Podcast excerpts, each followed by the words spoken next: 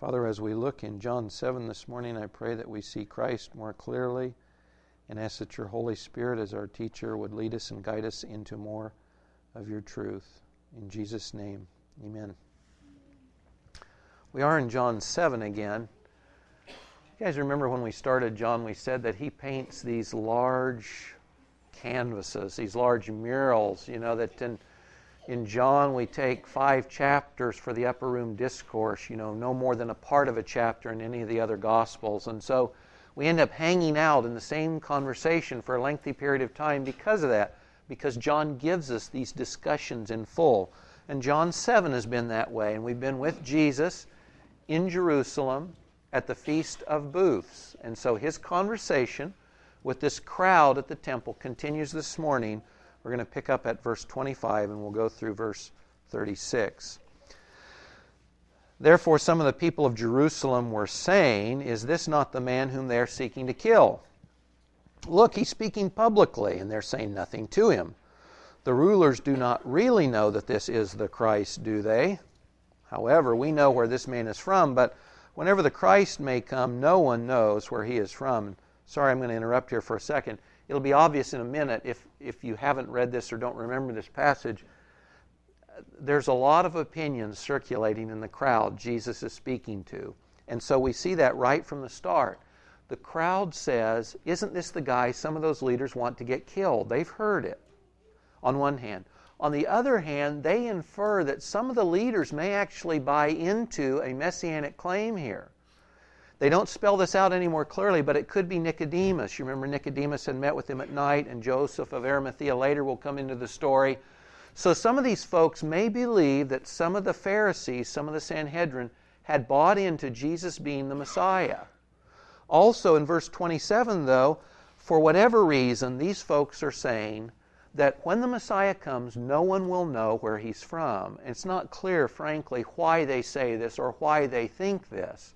I mean, we know when the wise men from the east come to Jerusalem seeking Jesus at his birth, Herod calls the Jewish leaders and say, "Where is he supposed to be born? Where is the Messiah born?" And of course, they know from Micah. So uh, there's just variations of opinion circulating in this crowd. One thing, and some different views about the Messiah that probably were not very well biblically informed. So we're hearing this is just some of the rumors or the murmurs that are circulating in the crowd Jesus is talking to. Jesus therefore cried out in the temple, teaching and saying, You both know me and know where I am from, and I have not come of myself, but he who sent me is true, whom you do not know. And sorry for this again, but F.F. F. Bruce, in his translation of this verse, poses Jesus, the first part of his statement, as a question. That is, he would read it like this You both know me and know where I am from? Question. You don't know me and you don't know where I'm from. He could be inferring, we're not clear. He could be saying, Remember, they all think he's from Nazareth, but he wasn't born in Nazareth. He's born in Bethlehem, the place the Messiah had to come from. So he may be not making a statement, but raising a question to tell them, You really don't know me and you really don't know where I'm from. But he concludes saying, He who sent me is true. The Father knows who he is and where he's from, whom you do not know. Verse 29 I know him because I'm from him, and he sent me. They were seeking, therefore, to seize him, and no man laid his hand on him because his hour had not yet come. But many of the multitude believed in him, and they were saying, When the Christ shall come, he will not perform more signs than those which this man has, will he? The Pharisees heard the multitude muttering these things about him, and the chief priests and the Pharisees sent officers to seize him. Jesus therefore said, For a little while longer I am with you. Then I go to him who sent me. You shall seek me and shall not find me, and where I am you cannot come. The Jews therefore said to one another, Where does this man intend to go that we shall not find him? He's not intending to go to the dispersion among the Greeks and teach the Greeks, is he? What is this statement that he said, You will seek me? and will not find me, and where I am, you cannot come. Uh, the first point, we'll look at three, three things that this passage raises. The first one is this what a cacophony of sounds and opinions and takes on Jesus. And just listen to this. Uh, this is like John's writing a play. You know, if you read a script, you know, it'll say the main character's name and then he reads. And, and you know, if you've seen a stage production, they integrate these personalities in their speech. And this is a lot of what uh, this passage in John looks like. It's this articulation of all these various points of view and opinions about Jesus. The Jews, John mentions, he kind of divvies up this group and he identifies various viewpoints by various names. So the Jews, that's one term he uses. Normally in John's gospel, when Jesus or when John says the Jews, he's referring to Jewish leaders who are in opposition to Jesus.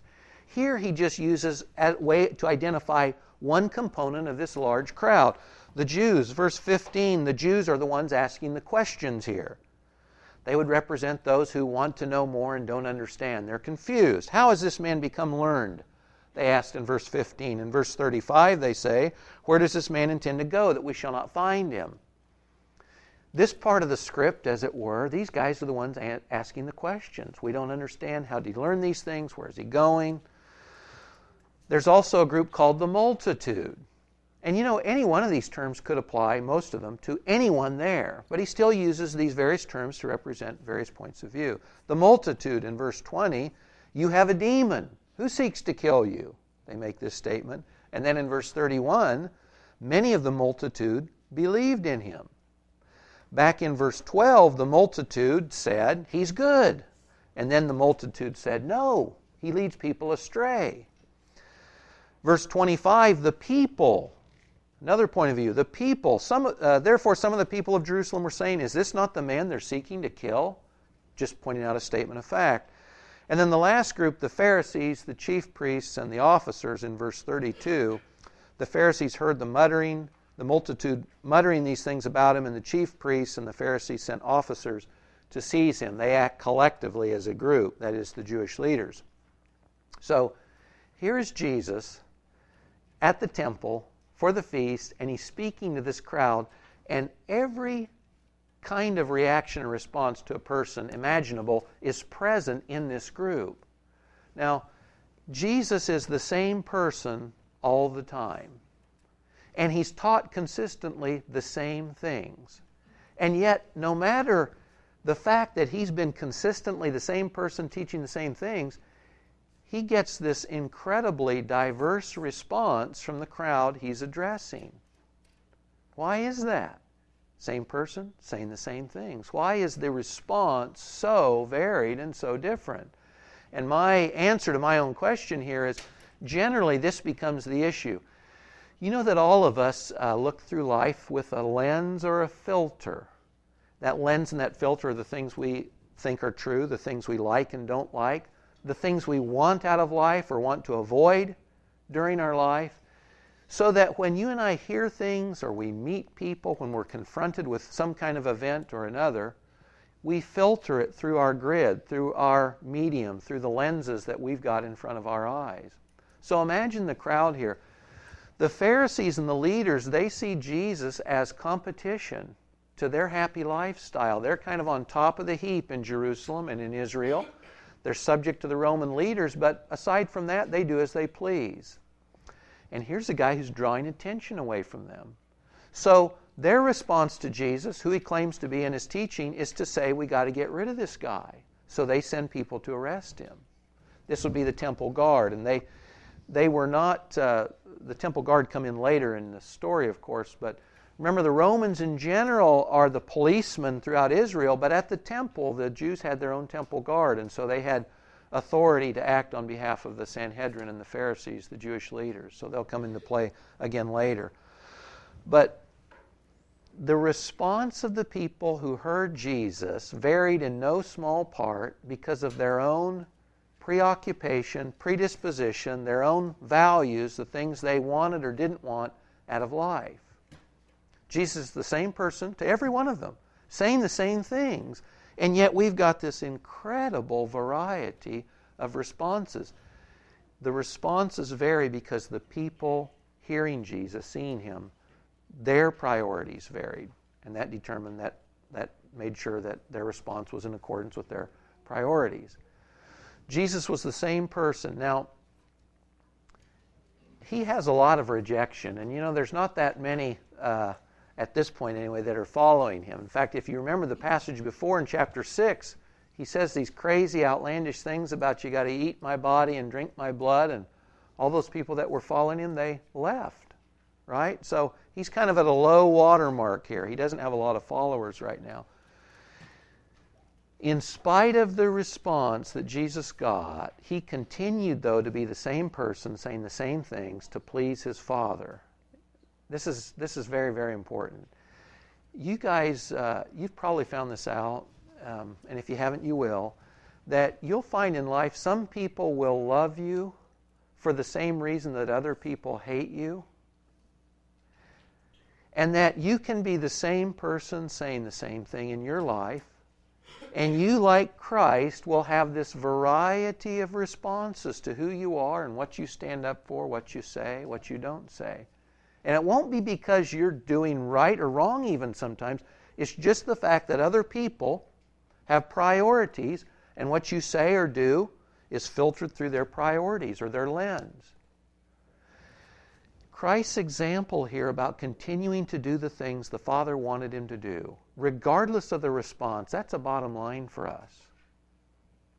People will hate you and people will love you for the very same reason. And so you and I can't try to determine our lifestyle, the direction, the course of our life, what we say or what we do, based on the approval or the acceptance of others. Because, guys, whichever group you're with, it's going to be good or bad. You're going to be rejected or accepted for exactly the same reasons. So you can't make the approval of people your guideline for what you say and what you do because it's faulty. It's incredibly faulty. This is easier said than done when, when we say we've got to make God's approval what we're aiming for because we innately have a desire to be known and accepted by the people we spend our life with. And you know that when you experience rejection, it's not a happy feeling. And typically, when I feel rejected, I think, you know, if I told that person the way I really am, they would see what a great guy I really am, and it would all be cleared up. And you know what? It doesn't work that way. Sometimes, if I seek to clarify their understanding, I just go a little deeper and a little deeper and a little deeper. This is going to be part of your life and mine. You will be accepted by some for the same reason you'll be rejected by others.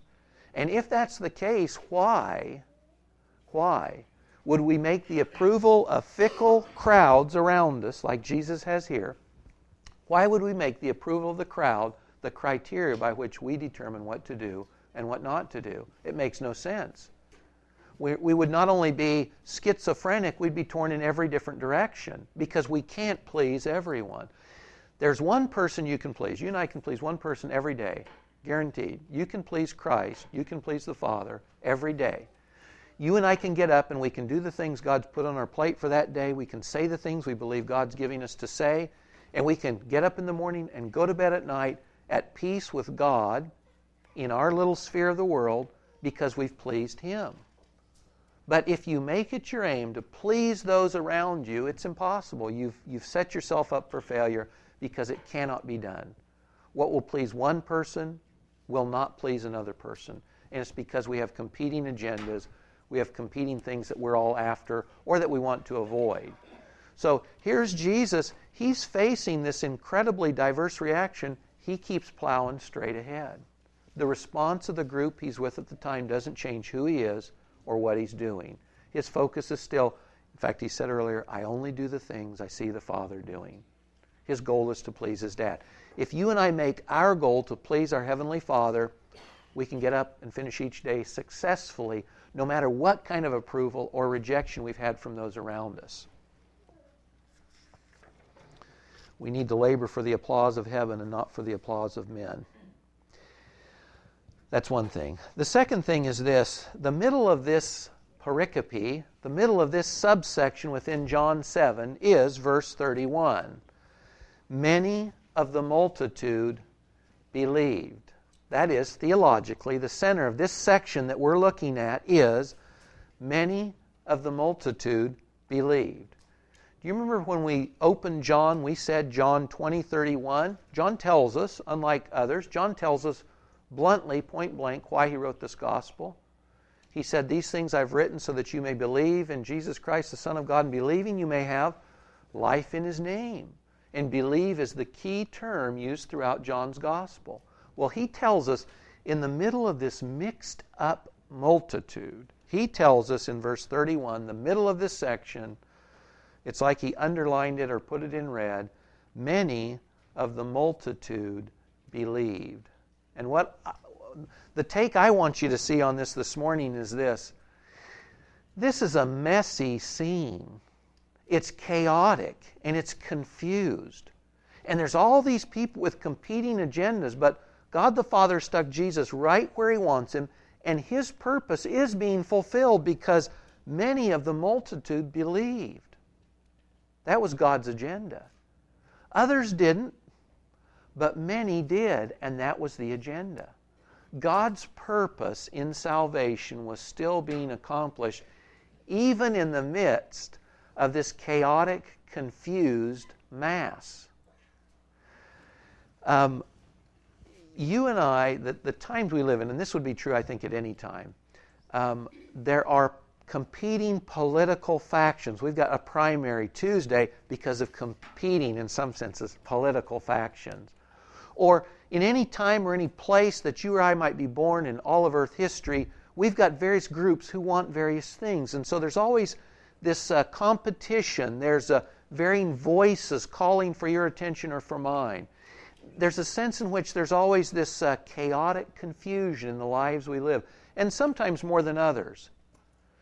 But in the midst of this chaos, God's will is being accomplished because John tells us many of the multitude believed in Jesus and were therefore, per John's definition, were saved.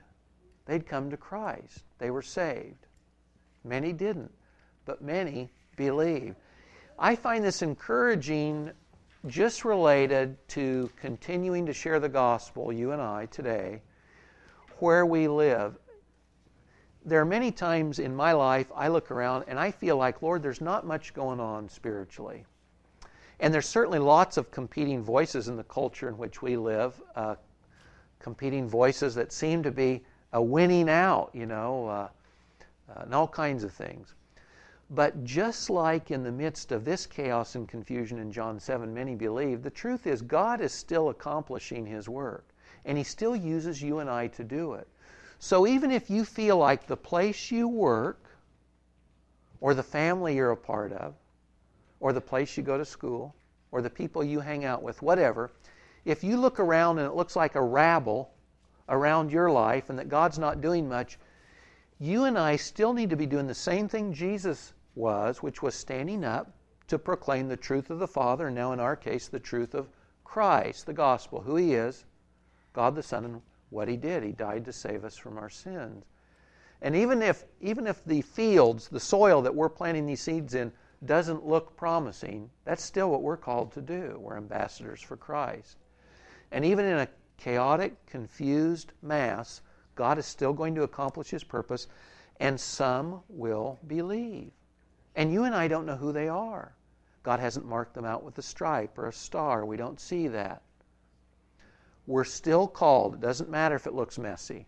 Most of the time it is. And you remember, that probably is the point anyway, because God accomplishes His work through imperfect, cracked clay vessels like you and I. It's not that we, through our superior wisdom or lifestyle or whatever, good looks or money, it's not that we accomplish spiritual work on earth. God, by the Holy Spirit, picks up cracked pots like you and I, and He accomplishes His purposes. So it doesn't matter if it looks messy around us. God's a specialist. He's still at work, even in the mess. So here's Jesus standing up, talking to this variety of people, each with competing visions, and right in the middle of this mess, John tells us, many of the multitude believed. Many did believe, and you and I need to remain faithful to continue to share the gospel, even when we look around and say it's chaotic, it's messy, and no one's coming to Christ. We don't know. God's still accomplishing his purposes. So, like Christ, we still need to say, in the midst of the mess, Jesus is the one, and you need to focus on him. The third thing I want to look at is verse 30. It says, They were seeking, therefore, to seize him, and no man laid his hand on him because his hour had not yet come. And look at this closely and, and just let this sink in. The reason no person laid his hand on Christ at this point is because the Father said it wasn't time.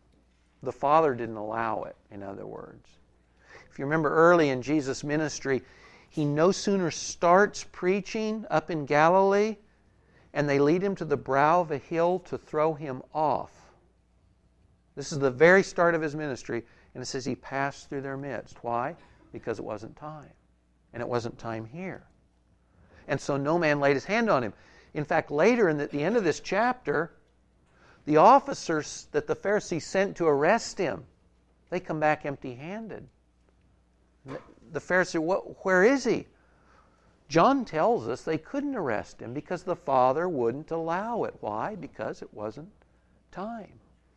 John 8 20, further on in the next chapter, no one seized him. Why? Because his hour had not yet come. John 10 39, they were seeking again to seize him, and he eluded their grasp. No one seized him because they couldn't. They wanted to. They had a will to go in and seize Christ, and they couldn't do it. If you'd asked them, why can't you, they couldn't have articulated why.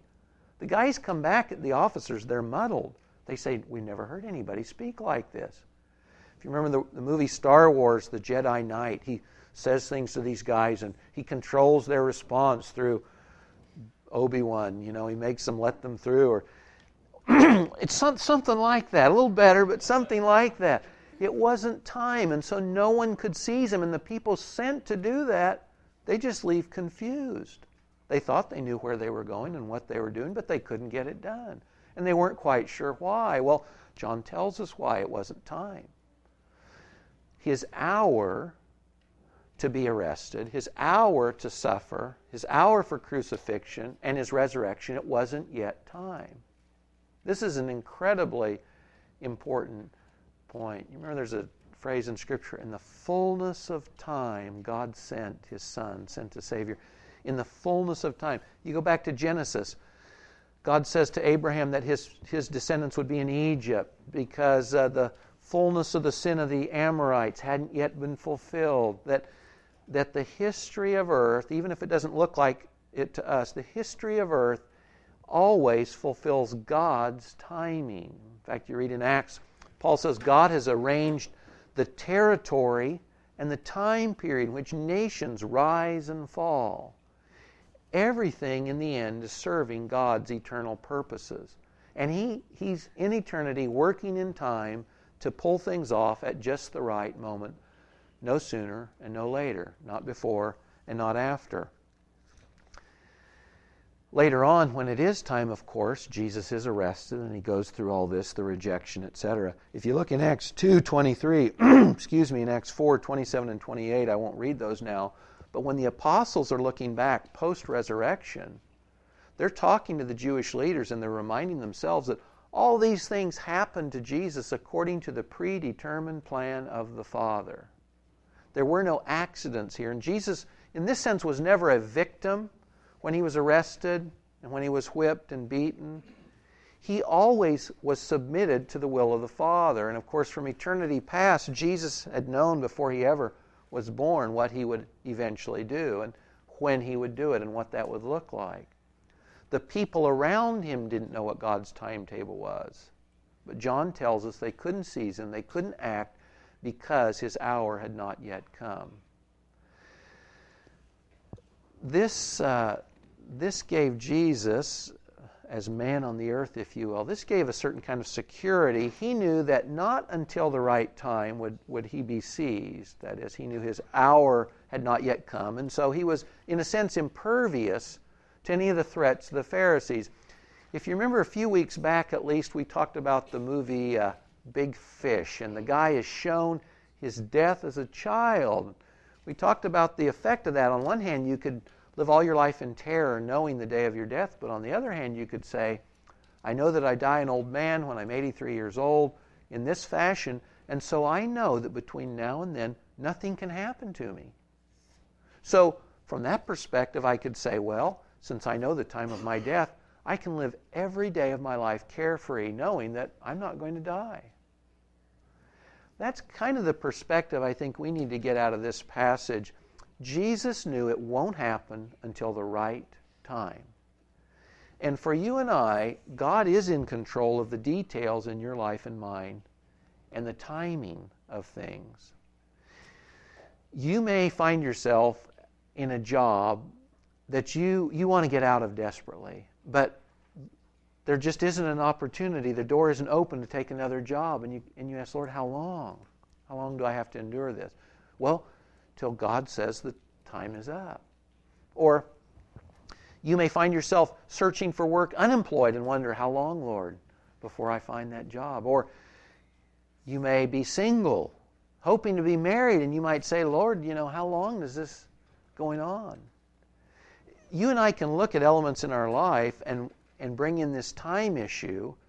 And I would say if God was in control of the details of Jesus' life, I believe the same thing is true for you and I. He's in control of the details of our life and the timing of them. So that if you're not where you thought you'd be in life right now, or not where you wanted to be, you can still, reflecting on this passage, say, Lord, apparently it's not time that I was where I thought I'd be. Or apparently it's not time that I was married, or in a different job, or in a different place, whatever. It can apply to a million things. You can submit that to the Lord if you know He's good, and He is, and if you know He sent Christ to die for your sins because He loves you and has promised to not only redeem you, but redeem your time on earth, then if we know, if we're convinced that all things serve His purpose and that the things in time serve His purpose as well, then we can find peace even in these times of our life that aren't what we wanted them to be, or where we're not where we thought we would be or should be. Ultimately, related to the day of your death, uh, this gives consolation or comfort as well. Excuse me. We had an aunt who was killed a little over a week ago in an accident in Dallas, and uh, Marcy Ridgway was uh, 66. She'd retired last year. Uh, her personality was like a cheerleader. She would take friends and she would go to the Dallas airport to welcome returning soldiers home, to cheer soldiers to make sure there was someone at the airport to welcome them back to the States. She worked at a school in the last 10 years of her life or so, and she would be the sponsor at all these events because she just loved hanging out with the kids. Uh, very, very vital gal. I can't remember how many kids, I'm embarrassed to say, cousins, nine children, and involved in all of their lives. And one day, just out of the blue, her life is over. And there's a sense in which you say, I can't believe that she died now, or I can't believe she died so suddenly because her life appeared to be so vital and so full. But you know what? In the end, I say to myself, she died no sooner and she died no later than God in heaven wanted, determined. And it's a shock, and it brings you up short. You know, the disciples didn't know what was coming with Jesus' suffering and rejection. They had no clue what was coming, even though he'd warned them. They knew verbally, but they hadn't clued in. They didn't know what that meant or what it looked like. It shocked them. Sometimes things will, our apple cart gets turned over. God is still in control of the things that affect your life and mine, and when they happen and when they don't. To God, there are no surprises. So, for me, this thought that Jesus' hour had not yet come, this comforts me because wherever I am in life and whatever's going on, I know that God is sovereignly, providentially arranging the aspects of my life so that His will for my life and through me towards others is accomplished. And I won't die any sooner or any later than the Lord has determined. In fact, there's a verse in Psalms that talks about all my days, that God has kept track of all my days. So, whatever it is in life, if you feel like you're anxiously waiting for something to happen, or you're hoping something will get over sooner than later, whatever it is, since God's sovereignly overseen those things, you can entrust yourself to Him. And then you can take more of a position of peace, saying, Lord, I may not be very comfortable in this, I may be shocked temporarily at something that's invaded my life, whatever that might be. But I understand that all things serve your purposes, and therefore I can be at peace and entrust the circumstances to you. So, Jesus in this passage, he gives us these great examples of one who's subject to the Father's will. Doesn't matter what other people are doing as far as their response. Some believe, but many are rejecting, various voices, confusion, and chaos. Jesus still has it as his goal to please the Father, to carry out the will of the Father. And then in the midst of chaos and confusion, God's will was being accomplished because many believed. And then in the end, John tells us that the reason Jesus couldn't be seized earlier is because the hour, the time that God had already determined had not yet come. Jesus lived in light of that, and I think he calls us to as well. Make the applause of heaven your goal, not the acceptance of people around you, the fickle op- opinion of people who will love you or hate you for the same reason, accept you or reject you. And remember, in the midst of whatever chaos or confusion, we're still called on to represent Christ to the world around us. And it doesn't matter if the ground in your neck of the wood doesn't look very uh, fertile. You never know who's coming. And so we're called on to be faithful to share the gospel. And then we're called on to remember we serve at God's pleasure. Your time and mine on this earth, it's no longer and it's no shorter than God's already determined and the events and the people and the circumstances of your life and the timing of all those things are all subject to His hand, to His purpose. He's not surprised by anything, He's not blowing it, even though at times we feel like He is. All things are serving His purpose, and He's using those elements in the timetable that suits His ends. Let me close with a short poem called He Cares for You. If I could only surely know that all these things that tire me so were noticed by my Lord, the pang that cuts me like a knife, the lesser pains of daily life, the noise, the weariness, the strife, what peace it would afford. I wonder if He really shares in all my little human cares, this mighty King of Kings. If He who guides each blazing star through realms of boundless space afar, without confusion, sound, or jar, stoops to these petty things. It seems to me, if sure of this, blent with each ill would come such bliss that I might covet pain, and deem whatever brought to me the loving thought of deity and sense of Christ's sweet sympathy no loss but richest gain.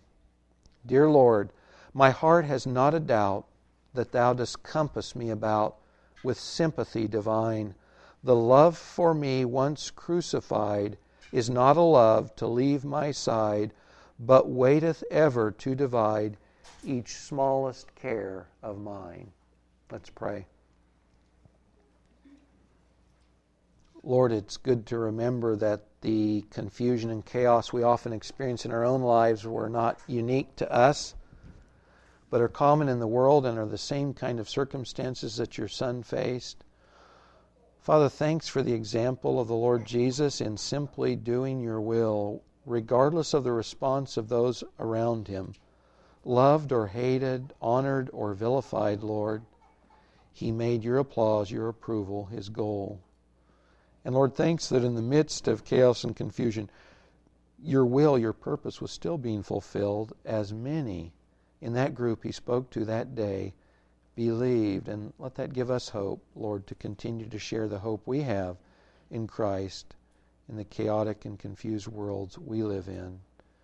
And Father, in the end, thanks that all things serve your purposes, and that, Lord, time and eternity serve your purpose. And help us to willingly, gladly submit to your will with what is going on or is not going on in our life and the timetable those things are occurring on. Lord, in, tot- in uh, trusting ourselves entirely to you. Lord, you've proven your love to us in giving us your Son. We know that you won't withhold any good thing. In Jesus' name, amen.